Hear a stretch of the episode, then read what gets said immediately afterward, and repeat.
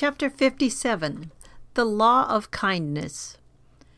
I had a telephone call from a former missionary who returned from Asia because of his wife's illness. He started a church in a small city and soon developed a Christian school, a sizable congregation, and a particularly beautiful complex of buildings in a lovely setting. He was resigning, taking a leave of absence to regain his health and then start anew elsewhere.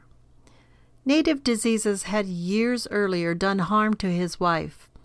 In his case, it was the pettiness and continual backbiting of members that was the problem.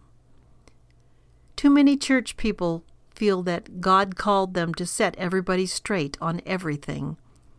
I am continually shocked and amazed at how critical people are, especially of godly pastors if the sin of men in the church is too often a casualness and an indifference, that of women is talking and gossiping.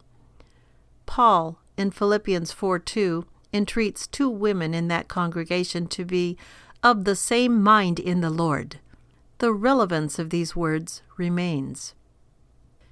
Women need to remember that Scripture tells us that a central characteristic of a virtuous woman is this she openeth her mouth with wisdom, and in her tongue is the law of kindness.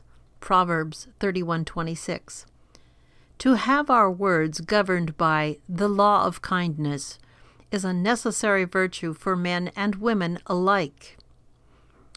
Notice what Scripture calls it the law, not advice or counsel. It is God's law for us, not an option.